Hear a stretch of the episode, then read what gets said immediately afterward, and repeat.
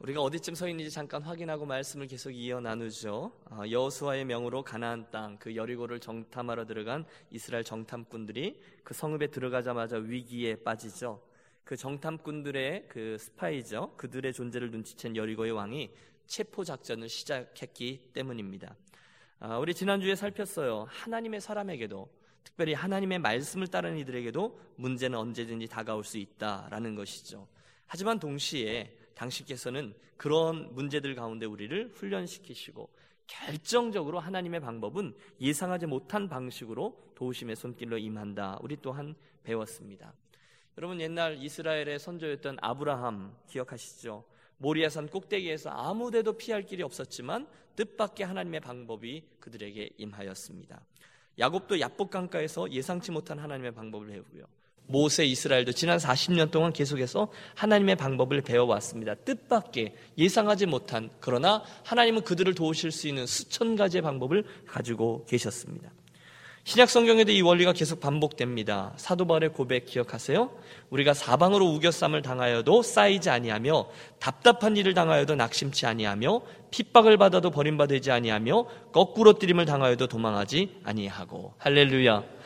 별 방법을 다 써서 우리를 압박하더라도 우리 예수 믿는 사람들의 삶은 뜻밖의 방향, 제5의 방향에서 하나님께서 어, 불가능해 보이고 소망도 없어 보이고 사람들이 변화가 되지 않는 것 같고 정말 이게 답이 있는 거야 답답하지만 위로부터 임하는 하나님의 뜻밖의 방법이 우리들에게 있음을 우리는 믿습니다. 오늘 이 정탐꾼들 또한 동일하게 하나님의 방법과 손길로 인해서 위기 속에서 보호받고 하나님의 격려와 함께 이스라엘의 진영으로 돌아올 수 있었습니다. 오늘이 여호수아의 말씀 네 번째 시간인데요.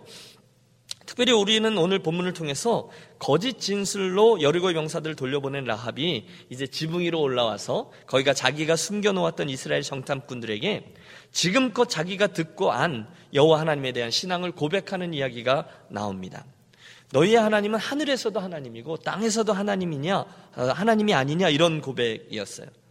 어, 너희 하나님은 어, 개혁 개 어, 개혁 한글이죠. 거기는 상천하지야 하나님이다. 이런 고백을 하죠. 그녀는 지금 이스라엘이 애굽에서 맨 처음 나올 때의 이야기, 광야에서 경험했던 놀라운 하나님의 이야기를 여그리고 성에 살고 있었던 사람들이 다 듣고 알고 있다라고 말하며 그 이야기를 들을 때 자기들의 마음이 다 녹았고 그래서 정신을 잃을 정도라고 귀띔해 주었습니다. 그러니 여러분 그 이야기를 듣는 정탐꾼들이 얼마나 사기가 진작이 되었을까요? 얼마나 의기양양하게 여호사에게 되돌아갔겠습니까? 그리고 이 모든 일과 도움으로 인해서 결국 라합은 나중에 이스라엘 백성들이 여리고성을 점령할 때에 그 집 창 밖으로 붉은 줄을 들이우면 너희 가족은 죽임을 면하게 될 것이다라는 약속을 받아냅니다. 물론 그때의 그 붉은 줄은 이후 신약에서 예수님의 보혈을 상징하죠. 정탐꾼들은 무사히 이스라엘의 진중으로 돌아왔으며 그들의 보고로 인해서 여호수와 이스라엘은 큰 자신감을 가지고 이제 가나안으로 향해서 진격하게 됩니다. 이 저녁에는 저와 여러분의 시선을 어, 우리가 지금까지 추적해왔던 이스라엘에게서 이방의 한 여인, 좀 더 구체적으로 말하면 여리고성에 살던 그 라합이라는 여인에게로 돌려보도록 하겠습니다. 특별히 우리가 그 라합에게서 관찰하려고 하는 것은 그녀의 믿음입니다. 라합의 믿음. 오늘 우리들 이야기의 주제입니다. 제가 지금 여러분과 함께 라합의 믿음에 주목해 봅시다라고 하는 이유가 있습니다. 그것은 여러분 성경에 믿음장이라고 불리우는 게 히브리서 11장이거든요. 그때 그 히브리서 11장에서 라합의 믿음에 대해서 언급하며 그 결과 그녀가 믿음의 선진들 중에 하나가 되었음을 증거하고 있기 때문이에요.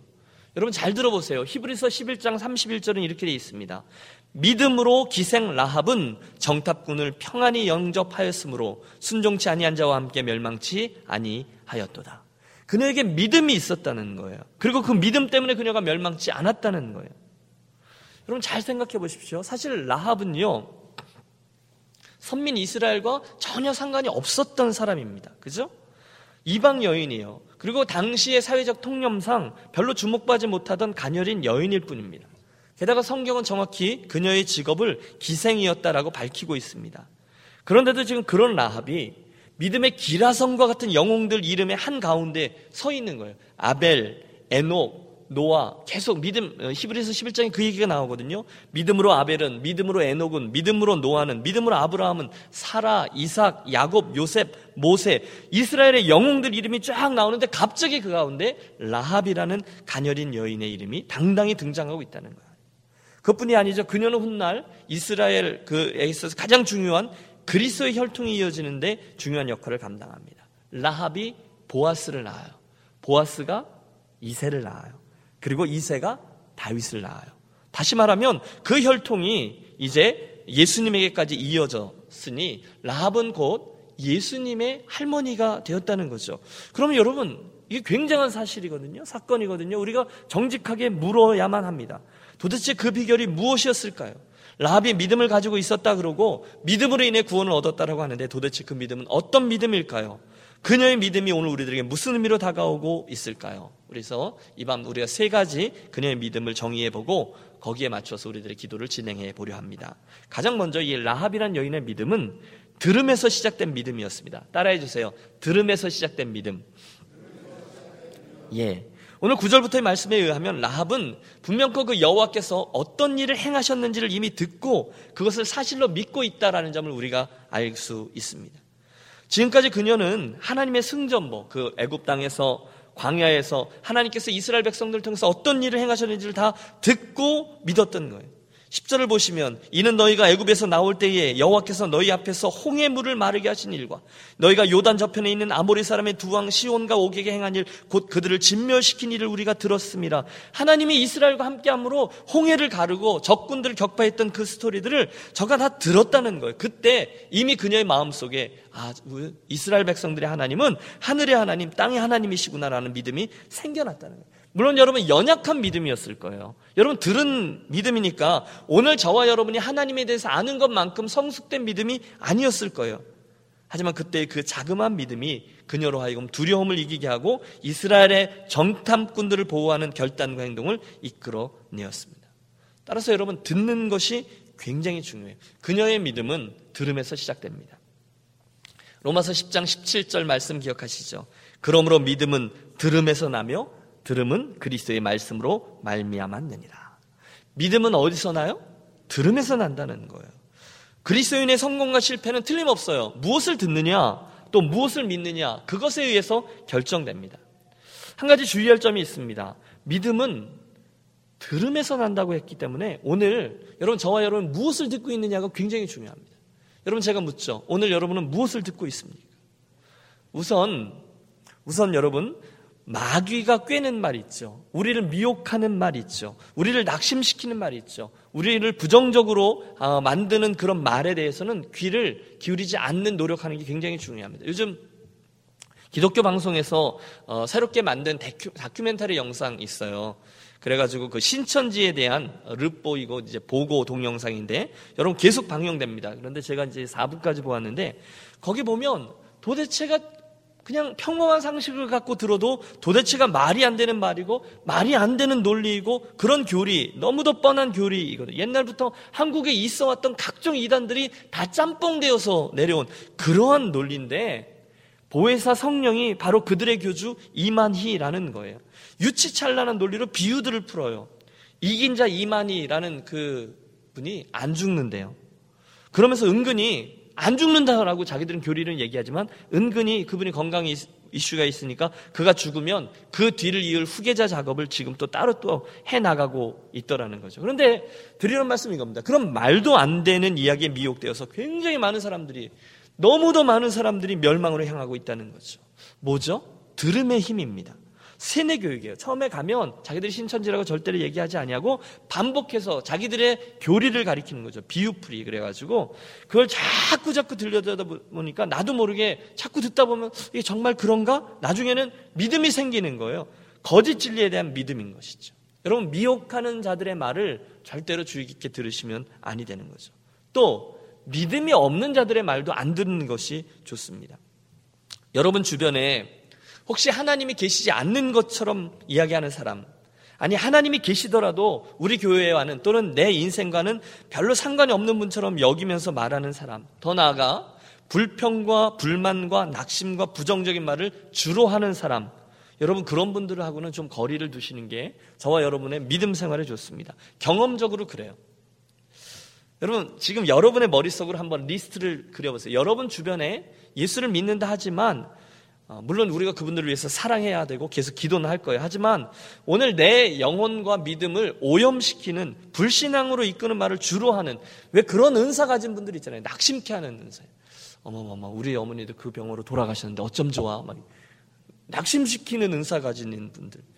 과감히 좀 거리를 두시는 게 좋습니다. 왜? 그분들과의 관계보다 내 믿음의 여정이 더 중요하기 때문이에요. 그때 아, 내가 좀 거리를 둬야 되겠구나, 아니구나를 판단할 근거는 틀림없습니다.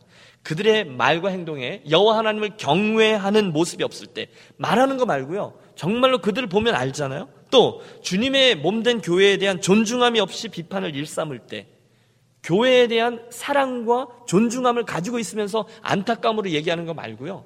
교회에 대한 존귀함을 아예 무시하고 비판만 하는데 거기에는 문제가 있다는 거예요. 마음을 잘 지키셔야 돼요. 무엇을 듣느냐가 굉장히 중요하죠. 제가 이제 달라스에서 섬길 때 우리 교회 가족 한 분이 젊은 분이에요. 근데 이제 다른 교회에 안수 집사님 한 분을 만났는데 크게 실망을 했다고 제 앞에 와서 고민을 털어놓는 거예요. 그 달라스에서 아주 유명한 교회의 안수 집사님이셨고요. 또 누구나 그분의 이름을 알고 있을 만큼 괜찮은 사회적인 지위를 가지고 계신 분이었는데 아, 이 양반이 우리 교회 젊은 집사님 앞에서 그분이 술에 잔뜩 쩔어가지고 세상적인 얘기만 계속 해대는 모습을 보고 그걸 계속 듣는데 이 젊은 집사가 그걸 감당하지 못하고 시험에 든 거예요. 너무 실망한 거예요.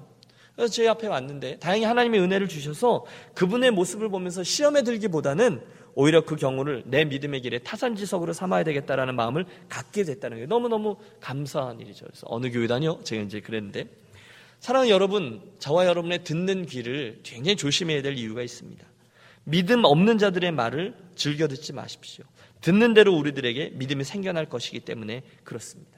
또 우리 교회 공동체 안에서도 서로 간에 믿음의 말을 하시는 저와 여러분이 되시기를 권합니다. 여러분 모이셨을 때요. 하나님의 은혜에 대해서 이야기하십시오. 모임을 마치고 가셨는데 뭐 소그룹이 되든 또 어떤 어, 전도의 모임이 되든 모임을 마치고 집으로 가셨는데 격려가 되어지고 하나님에 대한 이야기를 하신 그런 모임이 되셔야지 하나님의 영광에 대한 이야기를 한 뭐 이제 저 홀리한 이야기 이런 게 아니라 우리들이 나누는 대화의 주제 속에 하나님에 대한 이야기, 그분께서 주신 은혜에 대한 이야기, 그분께서 행하실 일에 대한 기대 이런 것들이 믿음으로 고백되어야지 믿음이 없는 말 그런 것들을 좀 삼가시고요. 또 남들을 비판하는 말 이런 것들을 삼가하는 것이 전적으로 옳습니다. 왜냐하면 우리 안 저는 믿어요. 우리 안에 그런 적극적인 믿음의 말이 오갈 때 하나님께서 우리 믿음의 말을 통해서 우리 안에 역사해 주실 줄로 믿습니다. 우리가 믿음의 말을 할 때 믿음이 생겨나는 거예요. 주께서 뭐라 그러셨냐면 내 귀에 들린 대로 행하리라 주께서 그렇게 말씀하셨어요. 여러분 이게 무시무시한 거예요. 예수 그리스도가 이제 다음 주 우리가 살피겠지만 십자가에 못 박혀 돌아가실 때 나는 죄 없다 빌라도가 손을 씻고 막 그런 일이 벌어질 때 백성들이 뭐라고 소리쳤죠? 이 피를 우리와 우리 자손에게 돌리소서라고 외쳤습니다. 하나님께서는 내 귀에 들린 대로 그대로 행해 주셨던 것이죠. 그러므로 여러분 우리들의 믿음으로 말하고 믿음으로 듣고 이런 것들을 조심하시길 바라요. 동시에 여러분 들음에서 생겨난 믿음이라는 이제 라합의 이야기에서 시작된 이야기인데요. 그 얘기는 들음에서 믿음이 생겨? 이건 오늘 저와 여러분이 하나님의 말씀을 다른 이들을 계속 증거하지 않으면 이 세상에 더 이상 믿음이 생겨날 사람이 없다는 것을 의미하기도 합니다. 무슨 말씀을 드린지 이해하십니까? 오늘 저와 여러분이 예수 믿는 사람이 되었어요. 여러분의 부모님들이 예수를 믿으세요. 그리고 제가 예수를 믿었어요. 이게요. 오래전에 한 120년, 130년 전에 한국 땅에 복음을 가지고 들어오신 선교사님들 때문이잖아요.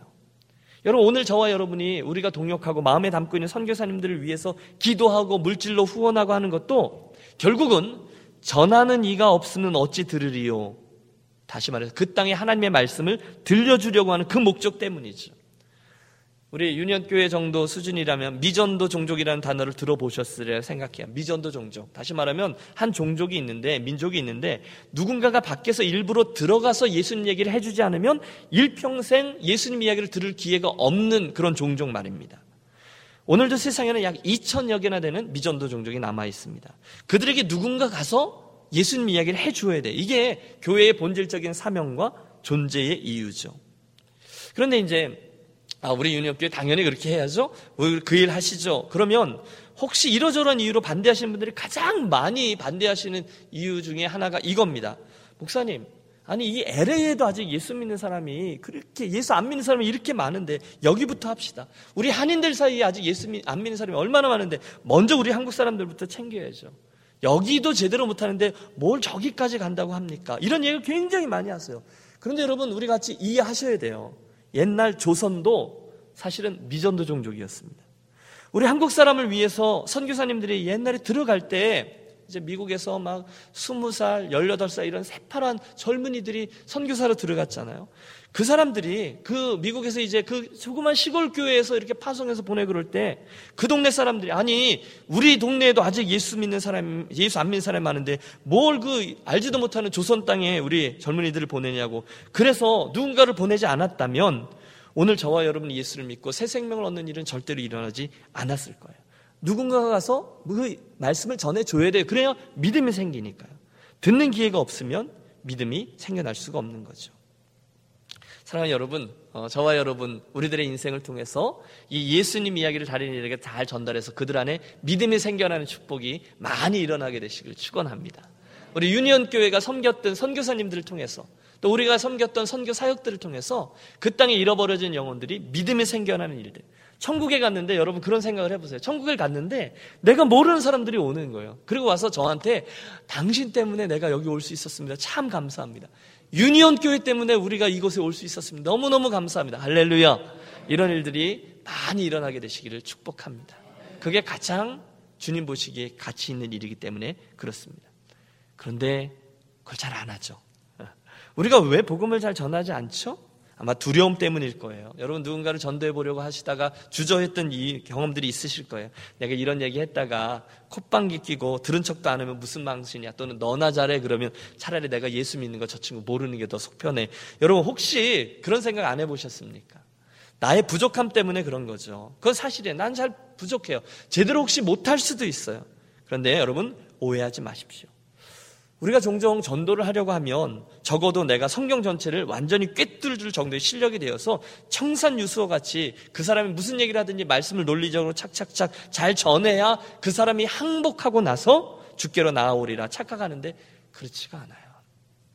여러분 논리적으로 하나님의 말씀을 잘 전달해서 논리적으로 내가 이겼어요. 그래서 그 사람이 논리적으로 졌습니다. 그러면 그분이 아 내가 논리적으로 졌으니 이제 예수 믿고 구원 받아야지 그럴까요? 논리적으로 아니요 오히려 더 열받아 합니다. 어? 그렇죠? 내가 가서 내가 다시 준비해서 와야지 이렇게 되는 거죠. 대신에 여러분 사람이 변화되어지는 과정이나 그 순간을 보면 정말 말도 되지 않는 한 스토리, 한 편의 사건, 야 가서 예수 믿어 임마 너도 나처럼 교회 댕겨 이런 친구의 어떤 말 또는 어떤 사건에 있었던 한 장면 도대체 어떻게 저런 이야기를 두고 예수를 믿을 수 있지 했던 장면에서 성령께서 역사하실 때 그 사람들이 예수를 믿게 되어지는 거죠. 뭐가 들려지느냐? 이게 중요한 것이죠. 그러므로 여러분, 이날 라합이 이제 말씀을 듣고 하나님에 대해서 듣고 믿음이 생긴 거잖아요. 그가 하나님에 대해서 완벽히 알고 나서 믿음이 생긴 게 아니었다는 거죠. 대신에 하나님께서 행하셨던 어떤 일들 몇 가지 스토리가 그녀에게 들어가고 거기서 믿음이 생겨난 거예요. 그게 중요해요. 소경 바디메오가 어디서 오는지 모르는 예수를 다윗의 자손 예수여 나를 불쌍히 여기소서 나를 보게 하여 주옵소서 막 이렇게 다윗의 자손 예수여 분명히 외칠 수 있었던 것은 저가 그리스도일지도 모르는 자가 병자를 고쳐준다라는 소문을 들었기 때문입니다. 완벽한 복음을 저가 다 이해하고 예수님을 부르는 게 아니었다는 거예요. 여러분 옛날에 심지어 예수 천당 불신지요 이런 정말 논리적으로 완벽하지 아니한 이 정도의 이야기를 듣고 예수를 믿는 사람들이 있습니다. 무슨 말씀을 드리려는가 하면 우리가 완벽하지 않아도 된다는 거죠. 내가 아는 예수, 내가 주워 들은 예수, 내가 좀 모자라도 믿음으로 전하는 말씀의 한 대목, 내 삶의 한 경험 조각, 그런데 바로 거기에 성령께서 역사하시면 영혼이 되돌아오는 역사가 일어날 수 있음을 믿으시는 저와 여러분 되시길 권합니다. 때를 얻든지 못 얻든지 하나님께서 하시는 일을 자꾸 전하는 거죠. 여러분, 하나님 자랑을 많이 하십시오. 또, 요즘 하나님께서 우리 유니온 교회 안에서 행하시는 일들을 그 자그마한 변화들과 설렘들을 그냥 나누어 주십시오. 주께서 나에게 어떤 은혜를 주시는지, 우리 안에 어떤 변화가 있는지, 내가 어떤 새로운 꿈을 꾸게 되었는지, 이런 것들을 잔잔하게 그냥 나누십시오. 여러분이 느끼는 예수님에 대한 생각들. 그럴 때 그 한 조각 한 조각들을 통해서 들음에서 시작되는 믿음이 저와 여러분 주변에 시작되어지는 축복이 있으시기를 소원합니다. 두 번째, 라합의 믿음은 행하는 믿음이었어요. 이것도 따라해 주십시오. 행하는 믿음. 라합은 그 하나님을 참 하나님으로 믿은 것 거기서 멈추지 않고 이제는 그 믿음 가지고 어려움의 한가운데서 저가, 그, 저가 할 수 있는 일을 행함으로 즉 정탐꾼들을 보호함으로 자기의 믿음을 살아냅니다. 그녀의 믿음은 듣고 하는 믿음이 아니라 행하는 믿음이었다는 거죠. 여러분 우리가 이 여리고성의 라합 이야기를 옛날 이야기로 들으니까 그렇지 실제로 그 속에 가서 내가 라합이 되면요 이게 보통 일이 아닌 거죠. 그날 아침에 라합이 일어나서 음, 인생 밋밋하고 심심한데 어, 적군에서 오는 스파이나 한번 숨겨줘 볼까? 여러분 그러고 그런 일을 행한 것이 아니잖아요. 100번 양보해서 혹시 어? 앞길이 어떻게 될지 모르니까 보험 드는 셈 치고 한번 도와줘 보자. 그렇게 생각한 것이 아니죠. 지금 그녀는 정말로 생명을 건 목숨을 건 모험을 행하고 있는 거예요. 그녀 안에 있는 믿음 때문이라는 거예요. 여러분 생각해 보세요. 그 적군의 스파이가 내가 숨겨줬다는 것이 발각되는 날, 그녀는 물론이거니와 그녀의 가족들은 다 배반자가 되고 생명을 내놓아야만 하는 상황입니다. 그런데도 그녀는 희생을 감수하고 그들을 보호합니다. 믿음 때문이었다는 거예요. 결국은 여호와 하나님께서 상천하지 하나님이 이 흐름 속에서 이 전쟁을 당신의 승리를 이끄실 것이다. 내가 이렇게 해야 구원을 얻는다. 분명한 믿음이 있었다는 거죠. 여러분 이게 우리들에게 주는 도전이 큽니다. 우리가 LA에서 예수를 믿고 있습니다. 사실은 이 LA에서 예수 믿는 것은 그렇게 어렵지 않습니다. 여러분, 저와 여러분이 교회 간다고 누가 뭐 얼마나 뭐라 하겠습니까? 그러나 만약에 저와 여러분이 지금 북한 땅에서 예수를 믿는다면 차원이 다른 얘기잖아요. 저와 여러분이 지금 IS가 내, 내, 옆에 있는 이들의 목을 베는 그런 현장에서 끝까지 믿음을 지키는 것은 완전히 다른 이야기들이잖아요. 이런 21세기에도 지금 그런 일이 계속해서 일어나고 있어요. 그런데도 그들은 그 믿음을 지켜내고 있어요. 물론 우리가 기도하죠. 그러나 우리가 기도하고 있다는 것을 그들이 뭐 얼마나 알겠어요. 그러나 그들은 믿음을 살아가고 있습니다. 믿음을 지키며 대가를 치르면서 믿음을 행하고 있다는 거예요. 오늘 저와 여러분은 하나님을 믿는 믿음을 가지고 있어요. 그런데 제 질문은 두 번째 이것입니다. 나의 그 행함에는, 어, 나의 그 믿음에는 어떤 행함들이 따르고 있는가? 바로 그 질문입니다. 나는 나의 이 믿음을 행하기 위해서, 믿음을 살기 위해서 어떤 대가를 치르고 있습니까? 그 믿음에 대한 헌신과 대가 치름이 얼마나 있습니까? 여러분, 우리가 예수를 오래 믿으면 더 오래 믿을수록 더 진실되게 이 질문 앞에 그것도 더 자주 대답을 하셔야만 합니다. 진심으로 권합니다. 사랑하는 여러분, 오늘 내가 믿음의 길을 제대로 걷고 있는지 아닌지, 내가 오늘 성장하는 믿음의 사람인지 아닌지를 어떻게 점검해 볼 수 있을까요? 그것은 거기 내 믿음에 대한 희생과 결단과 섬김, 헌신 이런 것들이 있는가 없는가 그것으로 알 수 있는 거죠. 예수를 믿는데 내 삶이 너무너무 평안해요. 문제가 있는 거죠. 여러분 일부러 문제거리를 들어가십시오. 이런 말씀이 아니라 예수 믿는 것 때문에 뭔가 불편하고 예수 믿는 것 때문에 무엇인가 손해 보고 있다라는 느낌이 있다면 내가 예수를 믿기 때문에 내 승질을 눌러가며 내가 더 섬기며 더 겸손하게 나아가는 느낌이 있다면 예수를 믿기 때문에 밤늦게까지 누가 알아주든 모르든 내가 섬김에 애쓰고 있다면 내 믿음은 행함이 있는 믿음이 맞아요. 그러나 반대로 내가 예수를 믿으며 가는데 무엇인가 불편함도 없고요. 희생도 없고요. 결단도 없고요. 섬김도 없다면 예수 믿는 것 때문에 별로 힘든 게 없고 대가를 치르는 것 같이 없고 부담도 없고 이렇다면 내 믿음은 지금 잘하고 있지 않을 공산이 큽니다. 거꾸로 말하면 오늘 내 믿음 생활이 편안하다면 일부러 나는 내 믿음을 더 도전되는 자리로 끌어내 던져야 된다라는 의미인 것이죠. 여러분 제 믿음의 도전은 이것입니다. 사랑하는 여러분, 일부러 좀 터프한 믿음의 도전의 자리로 저와 여러분을 이렇게 몰아가는 우리 유니온 교회 가족들이 되셨으면 좋겠어요. 하나님의 말씀을 좀 호전적으로, 뭐 어떻게 표현할까요? 좀 더 열정적으로, 좀 더 도전적으로 순종에 도전을 하는 거죠. 오늘 라합이 자기의 행함을 통해서 믿음을 검증하고 믿음을 살았습니다. 야고보서 기자가요. 행함이 없는 믿음은 죽은 것이다라고 표현했는데 좀 더더 나아가서 야고보서 2장 25절에 보면 이 라합의 예를 구체적으로 들어 이렇게 표현해요. 이와 같이 기생 라합이 사자를 접대하여 다른 길로 나가게 할 때에 행함으로 의롭다 하신 것을 하심을 받은 것이 아니냐. 그녀가 정탐꾼들을 구원해 준 그 일로 인해서 의롭다 하심을 얻었다라는 거죠. 그러므로 그날 라합의 믿음은 단순히 듣고 아는 믿음이 아니라 이번에는 더 한 걸음 더 나아가 행함으로 그리고 어려움 중에서도 정탐꾼을 숨기는 대가를 치름으로 행, 표현하는 행동하는 믿음이었습니다. 그러므로 여러분 제 욕심은 간단합니다. 저도 여러분도 우리들의 삶 속에 우리들의 믿음을 행함으로 순종함으로 헌신함으로 대가를 치름으로 표현하고 그 때문에 하나님의 기쁨이 되어지는 저와 여러분의 믿음이 되시기를 축복합니다. 마지막으로 한 가지만 더 생각해 볼까요? 그날 라합의 믿음이 가지고 있었던 특징은요. 결국 그녀의 믿음이 결과로 증명되더라는 거죠. 이것도 따라해 주실까요? 결과로 증명되는 믿음. 네. 그녀가 입술로 고백했어요. 하늘에도 하나님, 땅에도 하나님. 분명 고백이 있었어요. 그런데 거기서 그치지 않고 앞으로도 하나님께서 어떤 일을 행하실 것인지도 분명히 믿고 있습니다. 12절과 13절에 보면 그러므로 청하노니 내가 너희를 선대하였은즉 너희도 내 아버지의 집을 선대하여 나의 부모와 남녀 형제와 무릇 그들에게 있는 모든 자를 살려주어 우리 생명을 죽는 데서 건져내기로 이제 여호와로 맹세하고 내게 진실된 표를 내라. 그녀는 이미 하나님께서 이스라엘에게 승리를 주고 여리고가 멸망하게 될 것인지를 믿음으로 이미 보고 있었어요. 그 결과 그녀의 믿음은 그 믿음대로 응답되는 축복을 받죠. 결국 우리가 저 뒤에 여호수아 6장에 가면 그녀의 믿음이 어떻게 정, 어, 증명되는지를 보여줍니다. 드디어 여리고성이 무너지는 그날 여호수아가 정탐꾼들에게 이렇게 명령해요. 그 기생의 집에 들어가서 너희가 그 여인에게 맹세한 대로 그와 그에게 속한 모든 것을 이끌어내라 하매 정탐한 소년들이 들어가서 라합과 그 부모와 그 형제와 그에게 속한 모든 것을 이끌어내고 또 그 친족도 다 이끌어내어 그들을 이스라엘 진 밖에 두고 결국은 창 밖에 붉은 줄을 들이어낸 라합의 집과 식솔들이 전부 구원을 얻게 됐어요. 그녀의 믿음이 결과로 증명됐다는 거죠. 사랑하는 여러분, 오늘 저와 여러분의 삶에는 어떤 믿음의 증거들이 있습니까? 믿음으로 구하고 믿음으로 도전하고 내가 믿음으로 순종했더니 하나님이 이렇게 행하셨습니다. 그렇게 결과로 증명되는 믿음이 자리하고 있습니까? 과연 오늘 어떤 믿음의 결과들이 여러분 삶에 증명되고 증거되고 있습니까? 여러분 자녀들은 여러분의 삶을 보면서 하나님 살아계시구나 라고 고백할 수 있습니까? 여러분의 기도에는 하나님의 응답들이 자리합니까?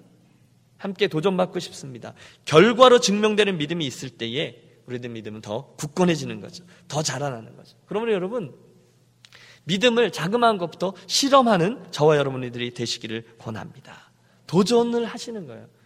어, 맹맹하게 예수 믿는 것도 좋을 수 있죠. 그런데 어, 저는 가끔 서원 기도하는 것도 유익하다라고 믿습니다. 그러니까 어, 여러분 제정신이 아니어서 막 이런 뭐죠 선교 집회 같은 데 가서 이렇게 헌신할 사람 있으면 나오라 그러면 여러분 분위기 이끌려서 막 이렇게 선교사로 헌신하겠습니다. 나 이러는 거 말고 여러분 선교대회 가서는 조심해서 해야 돼요. 선교대회 가면 중들도 헌신한다 그러잖아요.